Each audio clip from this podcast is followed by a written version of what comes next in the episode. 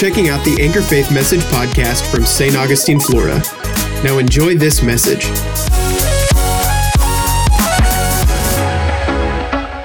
Thank you, Jesus. 1 Timothy chapter 4. Amen. Y'all doing all right? Everybody doing good? Praise the Lord. And I'm telling you, I'm just blessed by, you know, who's still at the altar right now, just letting God minister to them. This is what I'm talking about. I mean, here God is ministering to someone, and you know what? They're not impeded, and neither is it a distraction. Because God can do these things so that things flow in a way, and it doesn't detract from one thing or the other. I'm telling you, it's amazing stuff.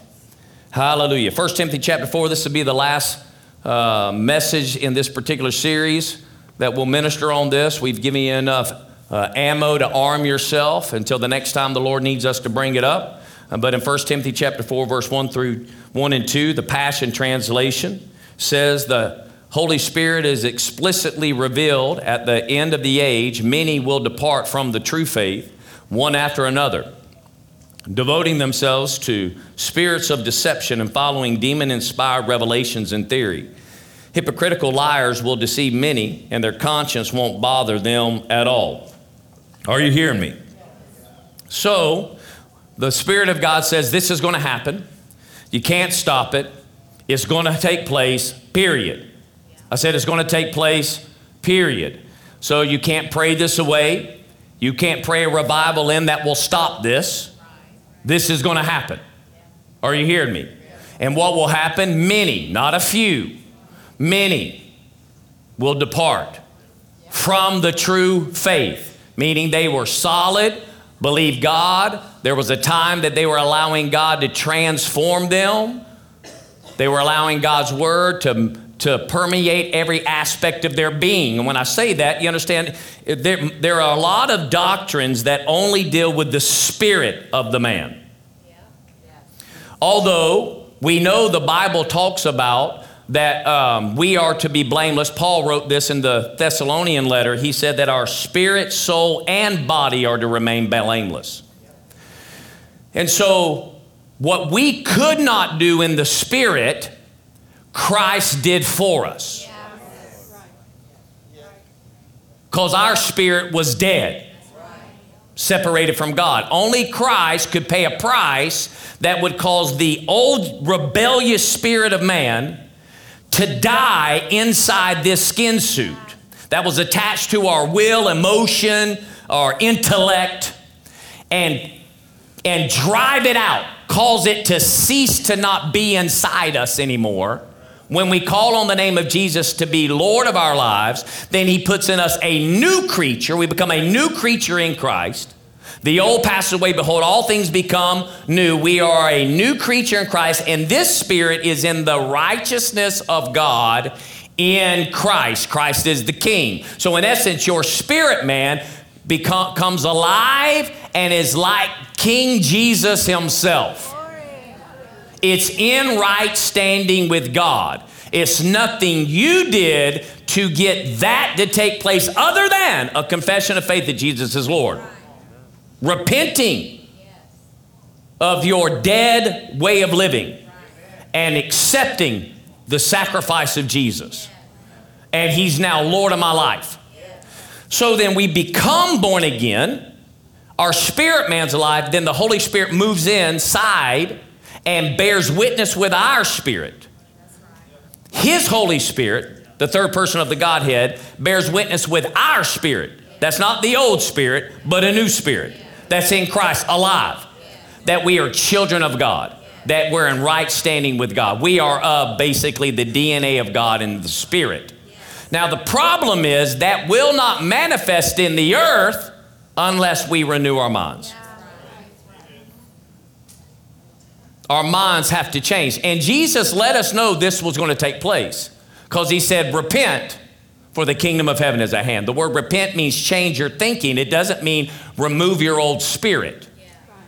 I'm going to say that again. Jesus didn't say, you need a new spirit, for the kingdom of God is at hand.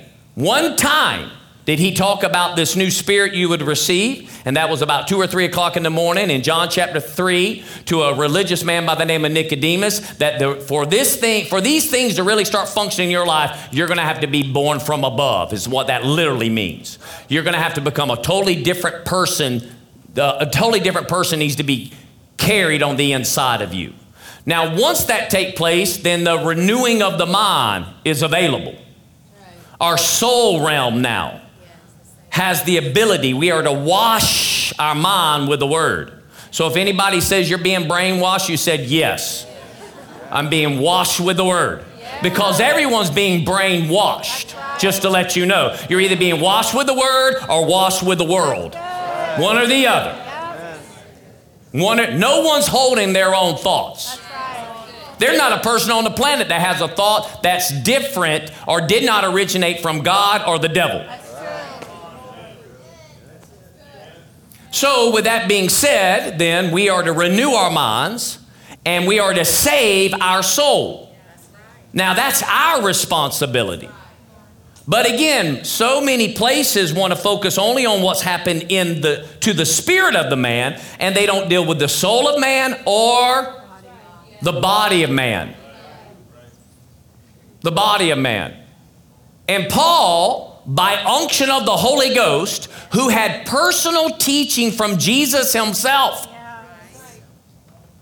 So, what Paul penned, Jesus actually said. I said, what Paul penned is actually what Jesus said because Jesus himself personally gave him revelation. In essence, he's saying, This is what I want you to write to my churches. So when Paul's writing these letters, these are not Paul's words. These are the Holy Ghost speaking to him and then through the teaching of Jesus himself. And you know, Paul has been present before the Lord on, on he's been had a personal encounter with Jesus on more than one occasion. We know on the road to Damascus, he had a personal encounter with Jesus, heard his voice. He said, Is, is Jesus the one whom you're persecuting?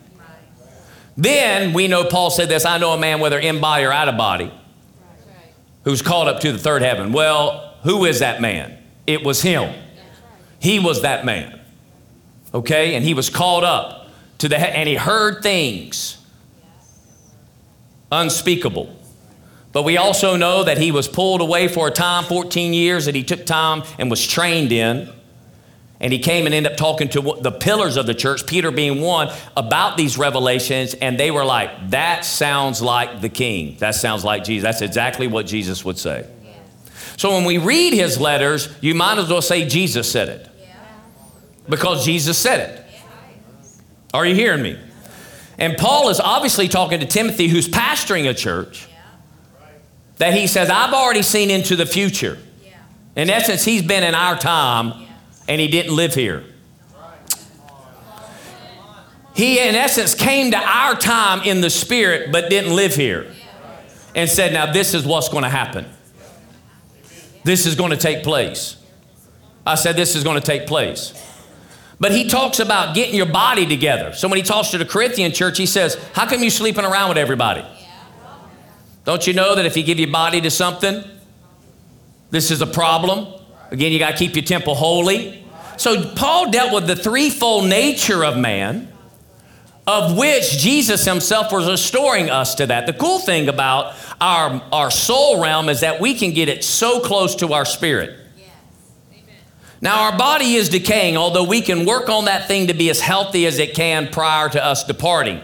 But we're never going to get on glorified body until either Jesus the trumpet sounds and it happens here. Other than that, it manifests at a different time. Are you hearing me? But your mind can get really mature.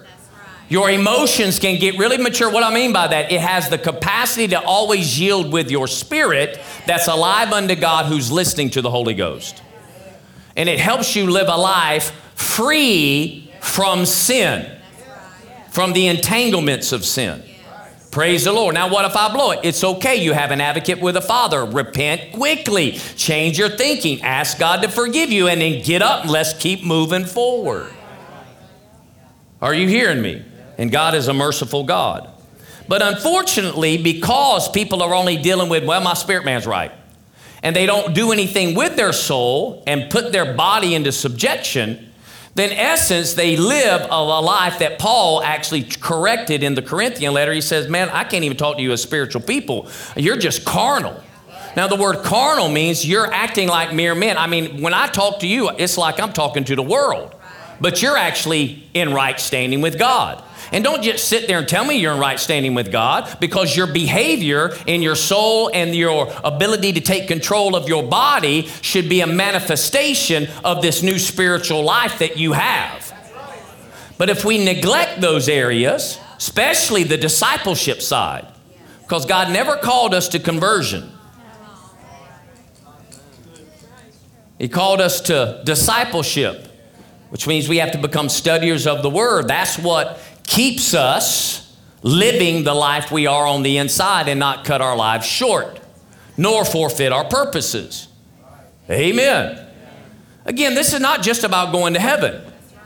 This is about the kingdom manifesting through you today. Are you hearing me? Well, praise the Lord.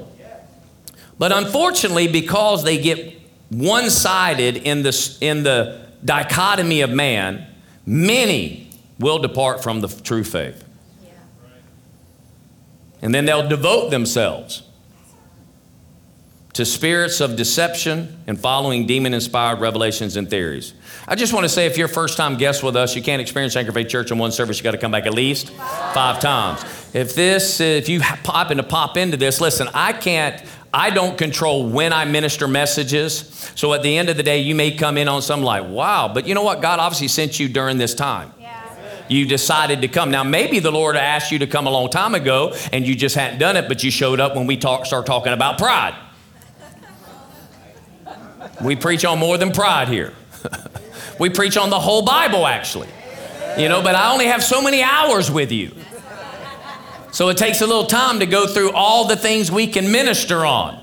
But when we're in something, it's because God's emphasizing it for a reason. And so we can grow by it. Amen? We grow not only by knowing the blessings of God, but we also grow by knowing the warnings of God. We grow not only by knowing what we've overcome and what, how we are overcomers, but we know also grow by knowing what we don't need to be ensnared with again. This is how we become stronger. This is how we become better.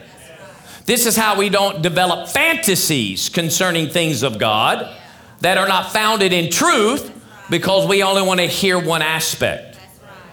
I was talking with someone, I'm going to leave it very vague, that attends a particular meeting where they have to do this acknowledgement. It's kind of a ritual that they do. And then one of them is that they give their life to a really to God, but you know, they say higher power. So obviously, this one particular testimony of this individual, but based upon their particular lifestyle and the things that they were doing, um, said they had a problem with this particular step. And um, so, you know, at the end of the day, they had to go find one that fit their life.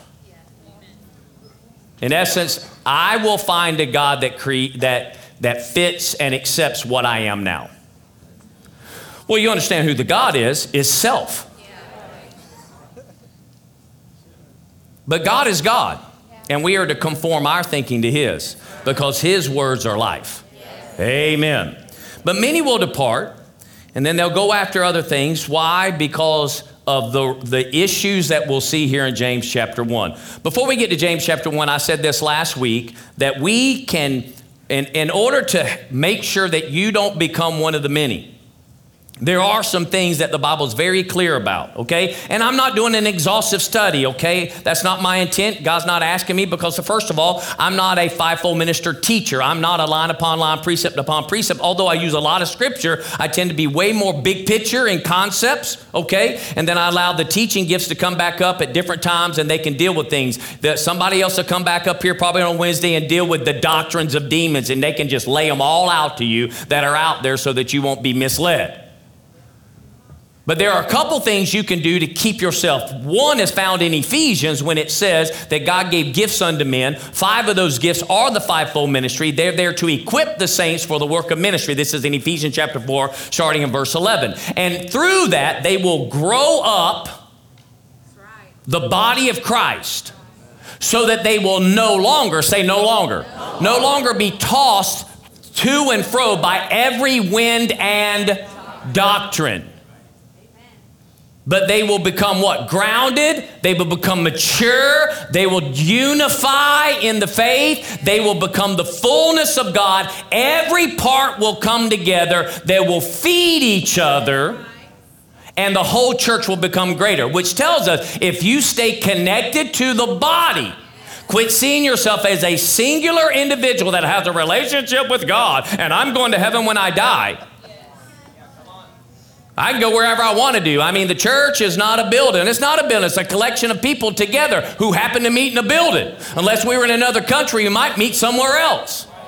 But the reality is, we are to come together. And what's amazing, because I've gone to quite a few countries, is that the ones who are le- who legally can assemble work very hard to assemble at the risk of their lives. And in the countries where you can assemble, they work very hard to stay home.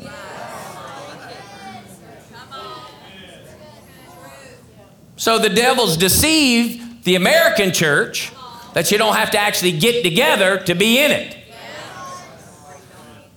And we don't need each other. But, you know, this is what happens when you only believe the Bible's about going to heaven anyway, which it's not. It's about a king, his kingdom, and his royal offspring. Hallelujah. And we preach the whole Bible here.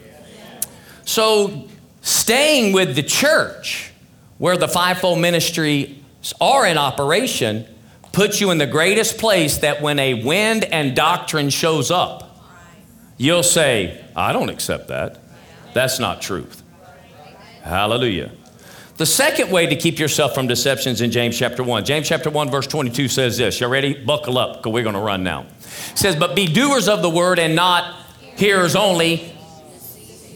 Be doers of the word and not hearers, deceiving yourself. The New American Standard says it this way But prove yourself doers of the word and not merely hearers who delude themselves. The Amplified Classic says it this way But be doers of the word, obey the message, and not merely listeners to it, betraying yourselves into deception by reasoning contrary to the truth. So, this tells us that people in this congregation, right here in this building, I don't even have to talk about other places, but in this one, can hear the Word of God rightly divided, and whether it actually works in their life is not a result of the one teaching, but the one hearing, because once they hear, will they actually do it? Which means I have to apply that word. Pastor Marcia is going to be ministering on the fruits of the Spirit on Wednesday night because she's in a series on the uh, on the Holy Spirit. And here's the thing about the fruits of the Spirit: the fruits of the Spirit does require patience. It's a fruit, which means you'll be in a situation where you don't want to be patient. So how are you a doer of the word? You actually become patient. So you can't say I'm I'm an impatient person, but yet I'm still right with God. Now, you may be righteous in your spirit, but you're not a doer of the word. Which tells me you may be righteous in your spirit, and when you die, you go to heaven, but you're living a deceived life in the arena that you can be impatient and God's okay with it. Because the minute you do that, then the devil finds you all kind of stuff that you'll be okay with. Self control is one of the fruits of the Spirit. You can't control your body. That's why you hunting all the time. You can't control your body. That's why you keep ingesting stuff all the time. You can't control your emotions. That's why you get angry fast and then blame your heritage. Are you hearing me? Because James said, be quick to, slow to, and slow to, to get mad. So you can't say, well, you know, we just all have tempers in our family. Not in Jesus's family. I thought you were in his family now. You in the wrong tree, that's the problem. You run, you're running down the wrong ancestry.com. You're supposed to go back to the tree called the cross. You're supposed to go back to the blood. You're supposed to go to that family. And in that family, I'm telling you, can that family get mad? Oh, yeah. And when daddy gets mad, it is not good. When the wrath of dad shows up, somebody ain't staying on the planet. I said, somebody ain't staying on the planet. But that wrath is long suffering. And if dad has long suffering, can put up with it, guess what you can? But the minute you don't apply, you're deceiving yourself. So you got to be a doer. I said you got to be a doer. You have to be a doer. If you can't forgive your brother, you're not a doer. I'm to keep piggybacking off my wife. If you have church hurt, it's your problem. Because it sure isn't the church's problem. Because the church has a way to handle your hurt. It's called forgive. and besides that, these people who hurt you are growing themselves. That's if they actually hit, uh, actually hurt you. They may have just hurt your flesh, the thing you're not willing to let go of. Could be that. And here's the thing I'm a pastor, I'm an apostle, I'm talking to the church. This is not an outreach. Now, if you're here and you don't know the Lord as Savior, we can help get you in the kingdom. But I'm talking to His kids. And half the time, you would get in the kingdom quicker if the kids would just act like the kingdom. And in this house, we're going to act like the kingdom. We're going to have the culture of the kingdom. We're going to go ahead and talk about everything that needs to be talked about so that we walk out here not making excuses, but actually being doers of the word. Hallelujah. So the New Living Translation says it this way but don't just listen to God's word, you must do what it says. Otherwise, you're only fooling yourself. So if the Bible says don't worry, then why are you worrying about that bill? Well, I love the Lord, but why are you worrying? Well, the Lord's got me, but you're worrying. Well, I mean, God understands. I'm God understands you're human. He understands you're in a human suit. But He says, I fixed that. I put a supernatural being on the inside that you're not limited to your human tendencies anymore. Just because I'm human doesn't mean I'm limited to my humanity. In fact, I'm not to be identified by my humanity alone. I'm to be identified by my spirit man who's alive unto God and from a different world. Right? So otherwise, you are only fooling yourself if you're not doing it. So say, I'm a doer. That separates the deceivers from everybody. Now, here's the thing James cannot be talking to the lost because people who are outside God's kingdom and their spirit man is still dead to God cannot do the word. Because it's a naturally appraised word by them. It's not spiritually discerned, so they can't have revelation of how to live for God. They can hear God's word and they put their own interpretation. That's called it. That's called religion. Just because someone is doing something that God said that's not in the kingdom of God better in action than someone who is doesn't mean that they're more righteous because their heart ain't right. Paul said, You want to talk about doing the word? I was the guy. But when confronted with Jesus, I realized I stunk the high heaven. I mean, I dominated in actions. The problem is my heart was far from God. It was wretched. It was it was sinful. It was had personal and selfish ambition. And to God, it stunk all the. And I'm I'm actually doing His word, but I can't actually do it how He wants me to because my spirit man's cut off. But the minute you get born again, you know what stinks to high heaven is not doing what you're capable of now. And when I say you're capable, it's because God's empowered you now to be able to do so. And you can hear God and you can yield and you can control your own life's existence. You can take captive every thought. You can determine what you're saying. You can determine where you're going. You can do it. Say, I can do it. The plain English version says it this way. And don't just listen to that word from God, but you have to do everything it says too. If you don't do the thing it says, you will just trick yourself. Unfortunately, we are living in a society to where we want quick fixes. That's why heaven is such a phenomenal option for many. Because again, I don't want to change, I just want to go somewhere when I die. Jesus says, I don't want you to come somewhere when you die. I want to be with you now and change you now and make an impact now. And if we are true studiers of the word, we see that God always came down. Because when he made Adam and Eve, he didn't say, Come to heaven. He said, I'll see you daily. I'll come hang out with you. Because this environment you're in is awesome. Now, with that being said, Proverbs 16, 18 said, Pride goes before destruction and a haughty spirit before a fall. The Passion says it this way your boast becomes a prophecy of uh, future failure. The higher you lift up yourself in pride, the harder you'll fall in disgrace. So pride manifested first with environments that were without sin. Therefore, the fall is not the cause of pride, but pride is the cause of the fall. And again, just for real quickly, you can go back and listen to our messages on this, but it bears repeating because I'm going to close this thing down today that there was an anointed cherub. By all rights, we know him today as Satan. But before he was cast down, as Jesus said, I saw Satan fall like lightning, he was in a perfect environment, no sin. But he got in pride in a sinless environment.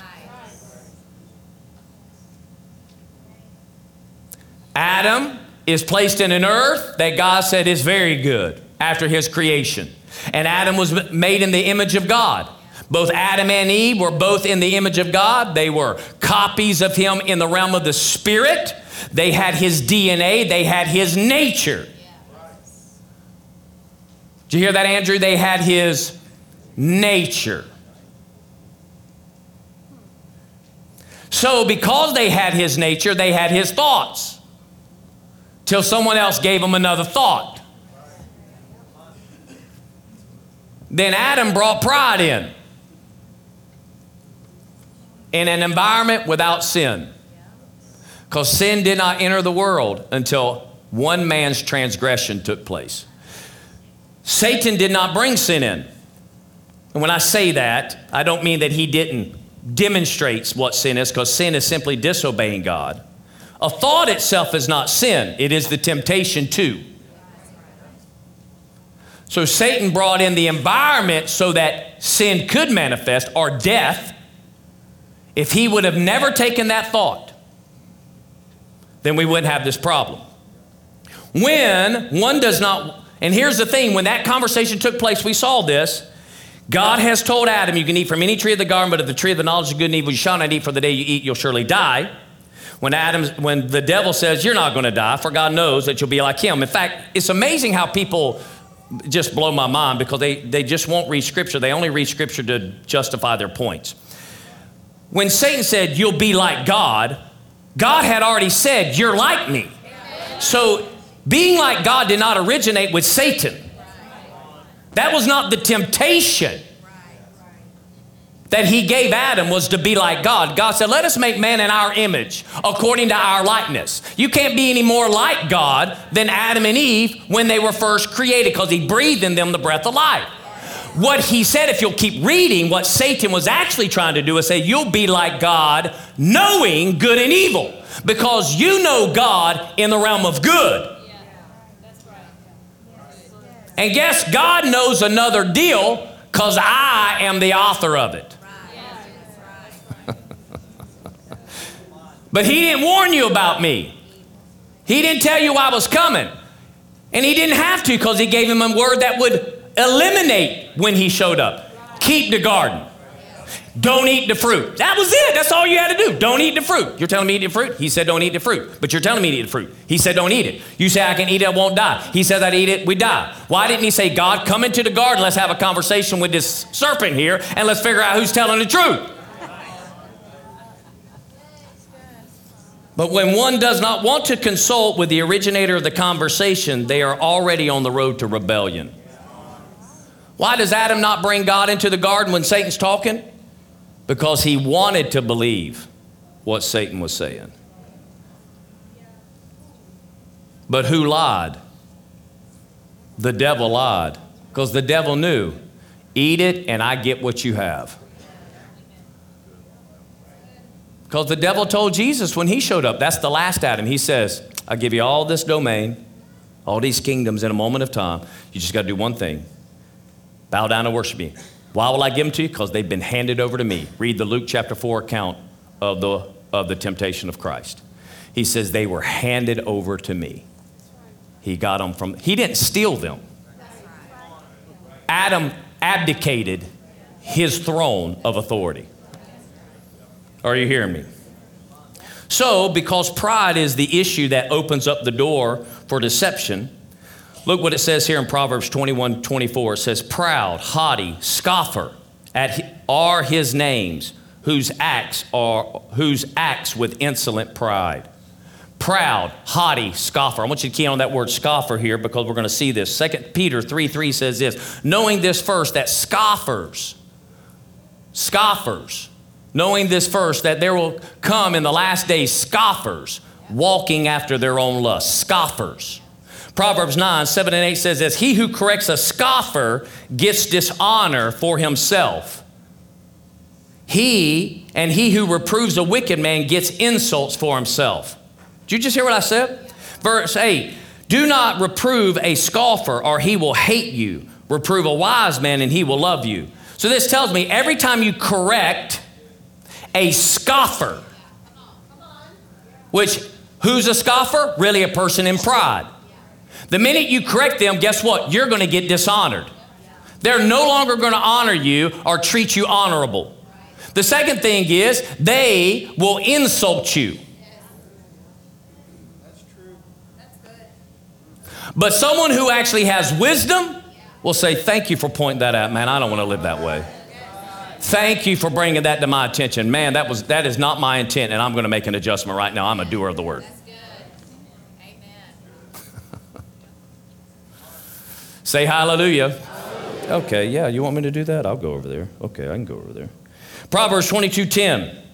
Drive out the scoffer, and contention will go out. Even strife and dishonor will cease. What? What's it say to do to them? What do you do? Come on, what do you do? Now, you can't get rid of your wife. You can't get rid of your husband. You need to pray for them. But we're talking in reference to the community. Okay? Drive them out. Because here's the thing what are they always bringing? Contention. What are they always bringing? Strife. What are they always bringing? Dishonor. Now, they'll be honorable to your face while they're dishonoring you behind your back. But this is what's just going to happen in the last days. Are you hearing me? Are you hearing me? Now, I didn't give them, the Lord just told me you need to say this, so I will. Turn over to Hebrews real quick. I'll look it up myself. Hebrews, probably chapter 12. Uh, yes, Hebrews chapter 12. We'll start in um, verse um, 3. Let's start in verse 3. Amen. Um, hmm, I could do that. Let's see. Mm-hmm. See, right now, again, I'm just being led by the Spirit. I didn't make room. This is just what I do. And the Holy Ghost said, You need to say this. I said, Okay, I'll say this. All right, because you're telling me to say it, I'm going to say this. Praise the Lord. Okay, yeah, I'll do that. Yeah, it just aggravates them. That's great. Okay, he says this, verse 3 For consider him who has endured such hostility by sinners against himself Scoffers. Has Jesus had some scoffers come? Uh, Hebrews 12, 3. Okay? Uh, and y'all, this is why you need to bring your own Bible, your own electronic device, because I may need to pull some things up that uh, our media team can't get there quick enough, and I don't want to have to slow down.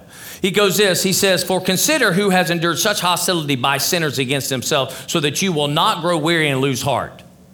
He says, You have not resisted to the point of shedding of blood in the striving against sin. And you have forgotten the exhortation which is addressed to you as what? Sons. As what? Sons. As what? Sons. My son, do not regard lightly the discipline of the Lord, nor faint when you are reproved by him. For those whom the Lord loves, he disciplines, and he scourges every son whom he receives. It is for discipline that you endure. God deals with you as with sons. For what son is there whom his father does not discipline? But if you are without discipline, of which all have become partakers, then you are illegitimate children and not sons. Furthermore, we had earthly fathers who disciplined us and we respected them.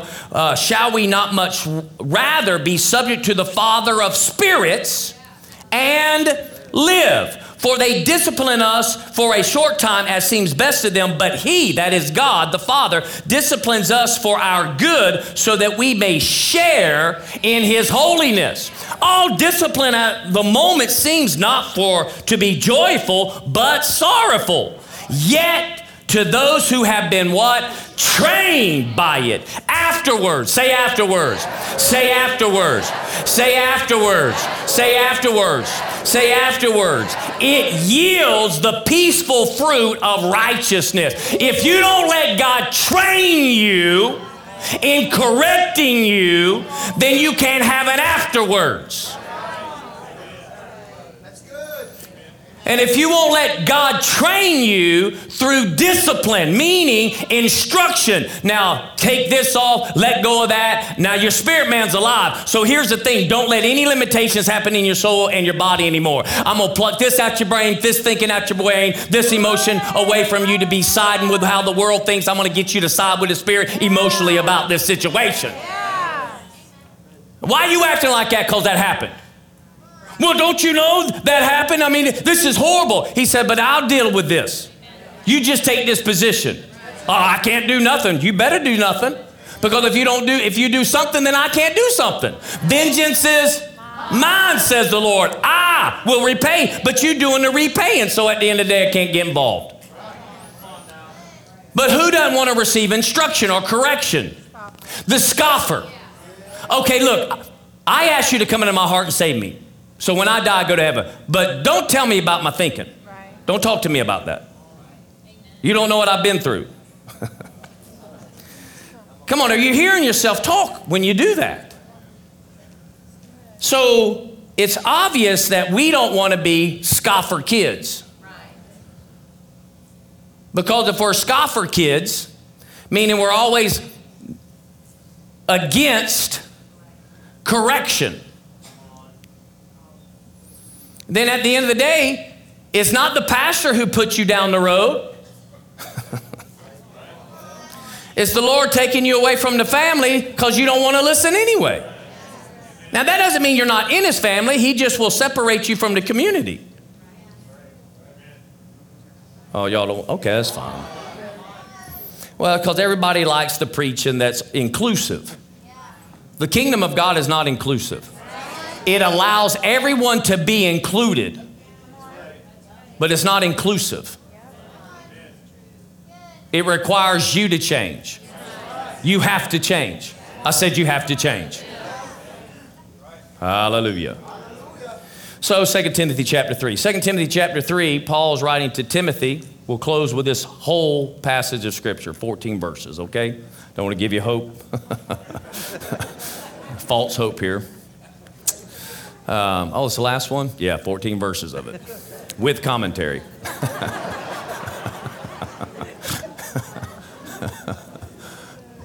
um, now, you would have to go back into chapter 2 to be able to continue to get some context. But this particular chapter, um, Paul is letting Timothy know in the world, people are definitely going to be like this.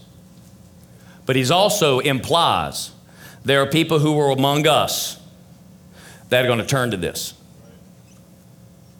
Because he's already let them know uh, in 1 Timothy chapter 4 that there will be those who depart from the faith.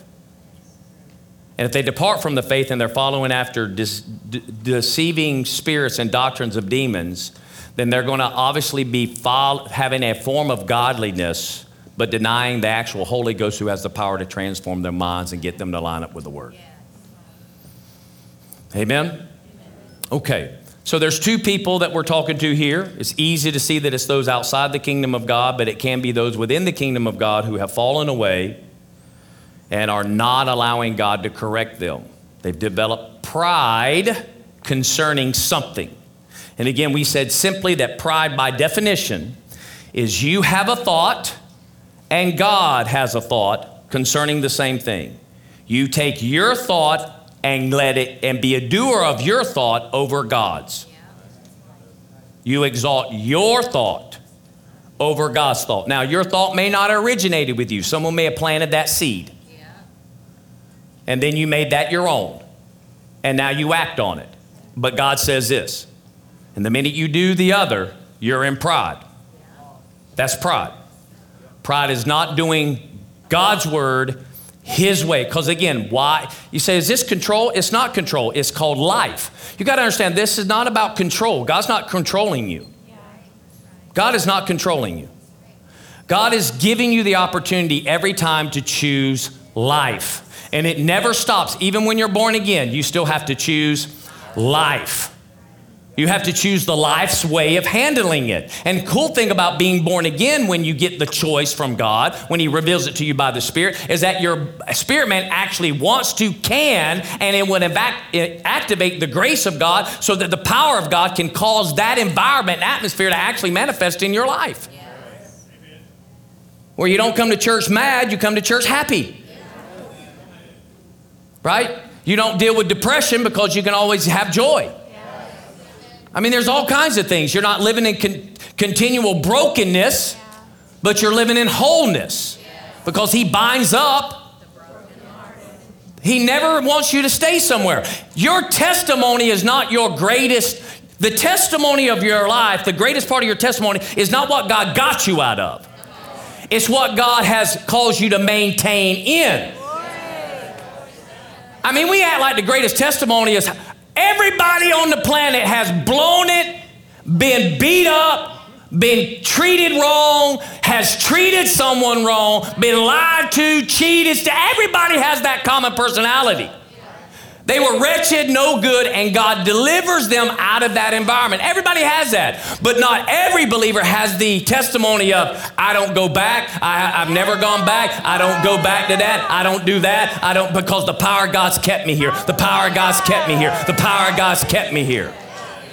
I yielded to him. I took his word. I followed his advice. I acted like he wanted me to act. I responded like he wanted me to respond. That's an awesome testimony. But it's like the great what the greatest testimony is how bad we were and then God forgave us. Forgiving us is part, but it's not the greatest testimony.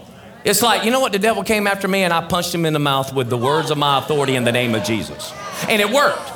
I resisted him and he fled. And it worked. I submitted to God, resisted the devil, and he fled. It worked. You know, I believe God for this, that, and the other. You know what? It came to pass. Why? Because I declared it, I decreed it, because I only spoke what God told me to speak, and I stood when I shouldn't have supposed to stand, and I just st- stayed on it, and I never came off. And I had all these thoughts, and everybody telling me, but I didn't yield one bit. I hung on that word, and you know what? It came to pass.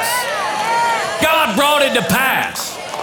When everybody says it was over, it only came to pass. Amen. Let's have those testimonies. Because when you have that testimony, the world will be like, I want to get in your kingdom because it actually works. Because you keep talking about how you fell, messed up, and blew it, and did all wrong, and you were drunk like me on Saturday night, and went and worship God. I'm going to praise Him anyway. I could rewrite that song. I actually rewrote it in my, my uh, parking, my, my driveway uh, this past weekend. You know, I praise Him anyway. I praise Him when I'm happy, praise Him when I'm sad. I'm like, why are you staying sad? I mean, anybody can praise at anything, you know, and most of them are praising Him when He's drunk, praising Him when they're fornicating, praising Him.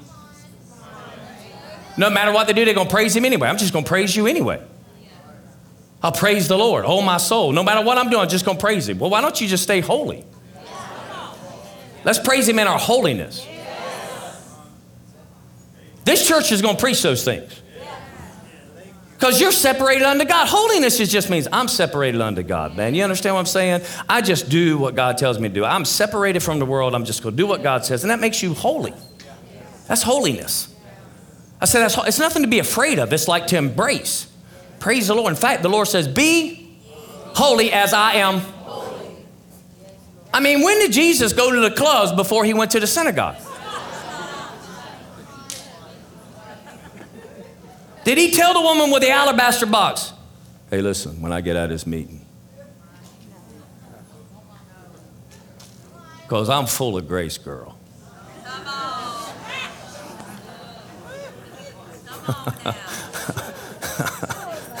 I'm full of grace, girl. Ain't nobody on this planet had more grace than I got right now. All right. Amen. It's easy to justify when you want to not bring God into the conversation because they're already on the road to rebellion. But daddy will say, No, you need to cut them off. You know what? It's time for you to lay that down. You know? Because it isn't the not drinking that made you holy. He made you holy. And you're like, this is this is byproduct. Because that plant don't tell me what to do anymore. The idol of my phone doesn't tell me what I go look at on it anymore.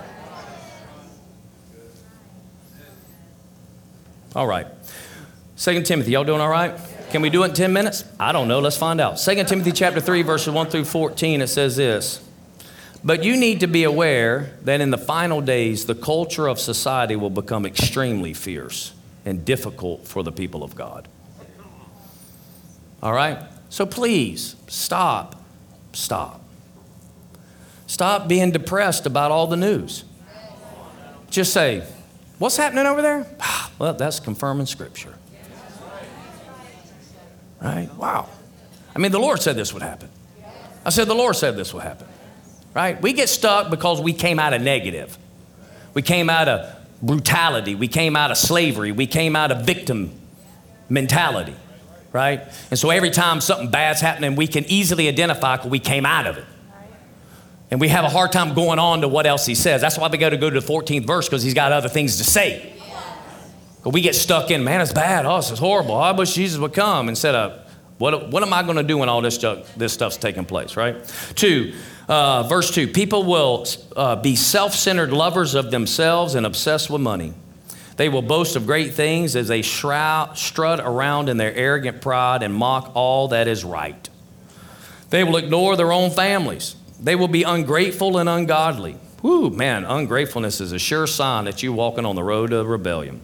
They will be, uh, become addicted to hateful and malicious slander, slaves to their desires. They will be ferocious, bewildered haters, or belligerent, excuse me, haters of what is good and right. With brutal treachery, they will act without restraint, bigot, bigoted and wrapped in clouds uh, of their conceit. They will find their delight in the pleasures of this world. They're always asking, How much can I be in the world and still be right with God? More than the pleasures of loving God. God's not asking you to come out. There's not an environment I won't go into. Period. The Lord told me to go into a, a bar, I would go in it. But I wouldn't go in and drink with them to be relevant. Are you hearing me? I mean, I would not, go, I'm not going into places to assimilate to them. Jesus never sinned. So he can never identify with us on what it means to act in sin. Your Savior has never sinned. Never. Never got drunk. Never did drugs. Never slept around. Never hated his parents. Never backbite. Never gossip. Are you hearing me? Never. Yet he's the only one who can deliver you.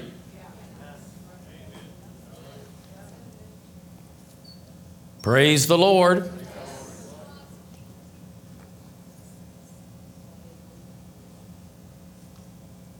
So when he goes into the world, when he did, he didn't go in acting like them. He brought the kingdom, and they were like mesmerized by how he did. You understand, eating food with a sinner doesn't make Jesus a sinner. He just ate. Anybody can eat with someone. That didn't mean he cussed with them, told dirty jokes with them. He didn't behave like them. Verse 5 They may pretend to have the respect for God, but in reality, they want nothing to do with God's power. Stay away from people like these. Now, obviously, this is the complex issue here. It can't just be talking to people of the world because Paul already corrected the Corinthian church. He said, Listen, I told you to come out from among them and be separate, but you can't like not be around. I'm not saying you can't be with people that are uh, in the world because at the end of the day, we're called to be lights to them. You're going to interact with them. What I'm saying is, is that you don't go do what they do in the places they do. They're not like your best buddies. I mean, if your best buddies are those of the world, whoo, there's a problem.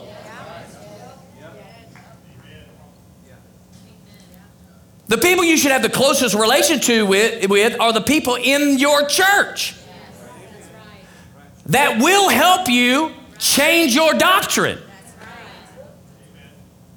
What are you doing? Nobody says you can't go to go eat with your coworkers. But if you rather hang out with your coworkers than do anything that's going on at the church, that's the problem.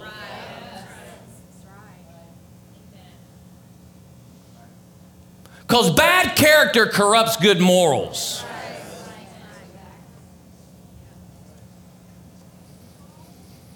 So obviously, this has to do with some that are in the body of Christ who are professing there's something, but they're never letting the God change them. He's saying, now those kind of people don't even hang out. In fact, the Lord says, if a so called brother, he said it in one of his churches, if a so called brother's act like his, he said, have nothing to do with him have nothing to do with him. But let me tell you what that so called brother is going to do. He's going to say how the church abandoned him, how the church wasn't there when they failed, how the church broke away, how the church hurt them, how the church wasn't there when they failed. Listen, you were running away from the church the whole time you were doing all your actions. You were already separating yourself from the church. Then, when all of a sudden the church finds out, because the scripture says your sin will surely find you out, and then they come and say, You're going to have to repent, but we don't want to repent and we want to make excuses of what's going on, well, then at that point, you're like, how am I going to help you? Because I can only help bring you to reconciliation in righteousness that comes through repentance. And if you're not going to repent, I can't help you. You've already left, although you may be in the building. And that's just really a matter of time. Because at some point, unrepentance has to be driven out. And I'm talking from a believer perspective, but that's also from unbelievers. I would not let unbelievers come in and pass out and begin to share the way they live and act like it's acceptable with us. If you read the book of Revelation, God had problems in those churches. He said, I can't believe you've let the spirit of Jezebel in here. I can't believe that you've allowed the Nicolaitan doctrine to get up in this thing. You better get rid of that stuff and get it out. He said, with the Jezebel, he said, Now I gave her time to repent. I gave her time, which means she's sitting around up in here doing all her harlotries and got people siding with her. He said, I gave her time to repent, but she didn't. So I put her out, and all those who are following her, they're going to get on the same bed of sickness she's on. He didn't say, just let it go, bro. He said, if you don't deal with this, I'll take your lamp. That's New Testament. Say that's New Testament. Hallelujah. This is good preaching. this is save you. This sets you free.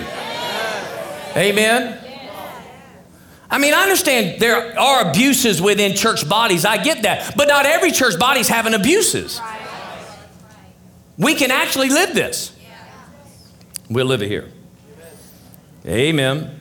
Verse 6 For they are the ones who worm their way into the hearts of vulnerable women, spending the night with those who are captured by their lust and steeped in sin.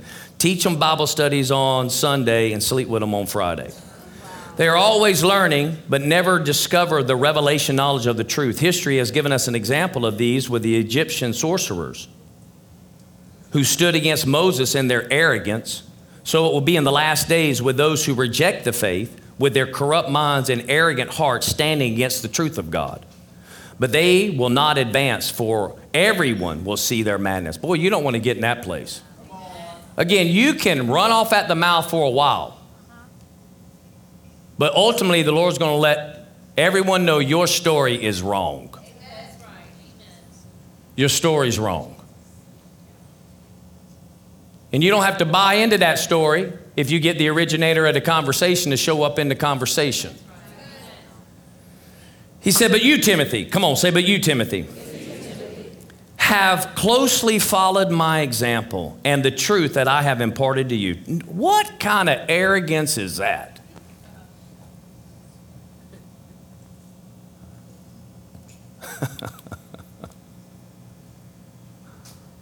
Obviously, it's not arrogant, but the scoffers will say so. Paul is like, listen, I know there's people out there doing this. I'm telling you how they're doing, but I'm not that guy.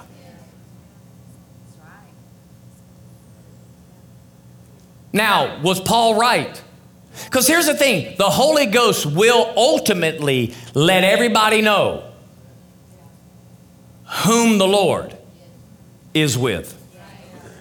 He said, But you, Timothy, have closely followed my example and the truth that I've imparted to you. You have modeled your life after the love and endurance I've demonstrated in my ministry by not giving up. The faith I have, you now have. What I have hungered for in life now has become your, come on, longing as well. The patience I have for others, now you now demonstrate.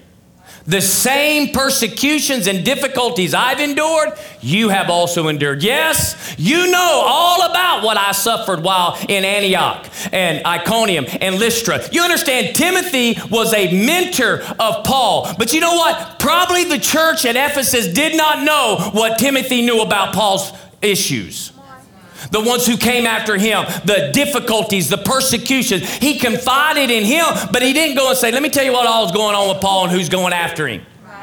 So there was a whole congregation Timothy was over that did not know the same details concerning the things going on in Paul's life. He says, You're aware of all the persecution I endured there, yet the Lord delivered me from every single one of them.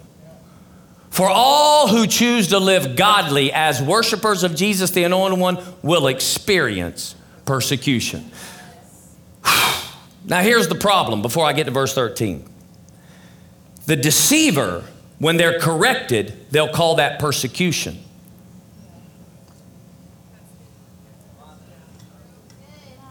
When it's really just correction. You can know the deceiver by their mouth. You'll always know a deceiver by their mouth because they will talk contrary to Scripture.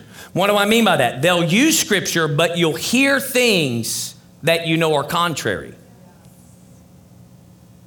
Especially if they begin to talk about people openly, gain access to conversations about people, speak about it like, you know, this is how it is, and never want to include them. Especially those that are under their authority they'll begin to spew about people that they're under authority.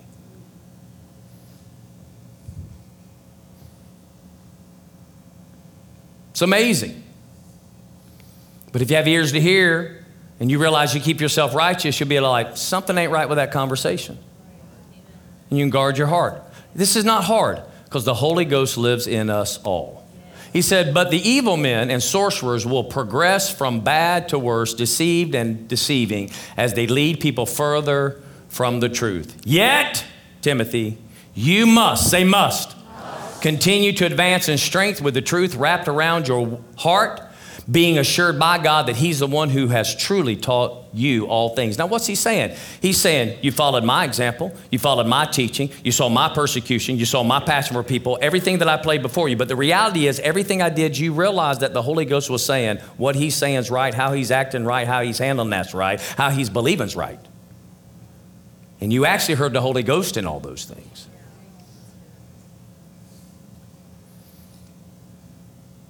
This is why Paul could say in 1 Corinthians, he said, You want to follow Jesus? Just follow me.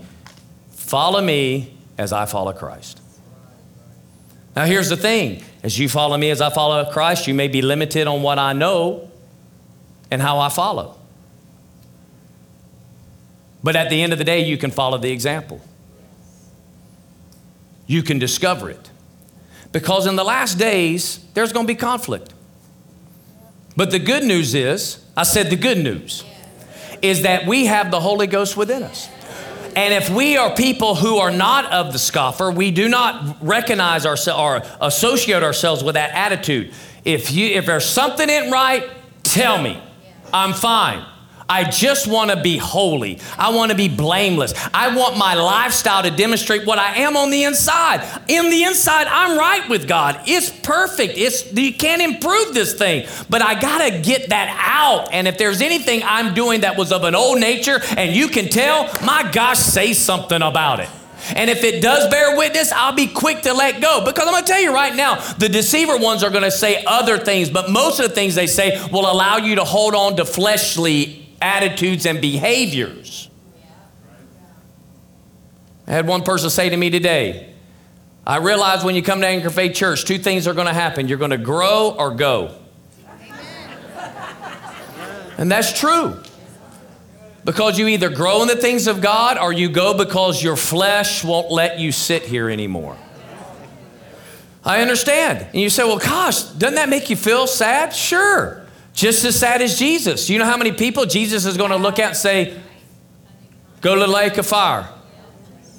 Go to lake of fire. Go to lake of fire. Go to lake of fire. Go to lake of fire. You don't think that bothers him? In fact, the scripture tells us he plans no pleasure in people dying.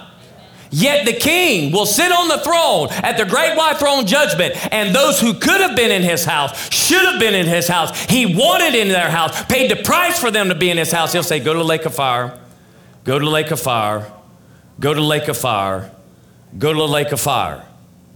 Because you chose the lake of fire and not me. And I'm giving you what you want. Now, they'll be kicking and screaming the whole time saying, No, no, no, Jesus, I didn't want it. I didn't want it. He said, No, the evidence says, go to lake of fire.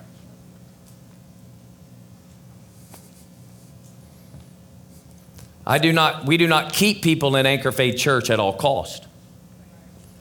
We live righteousness at all cost. And those who want to be righteous love to stay. Those who don't will have problems. And they're not our problems because there's enough power for you to change. So every time God talks to you about anything, just obey it. Because when you do, you won't be deceived. And you'll never be one of the many that depart.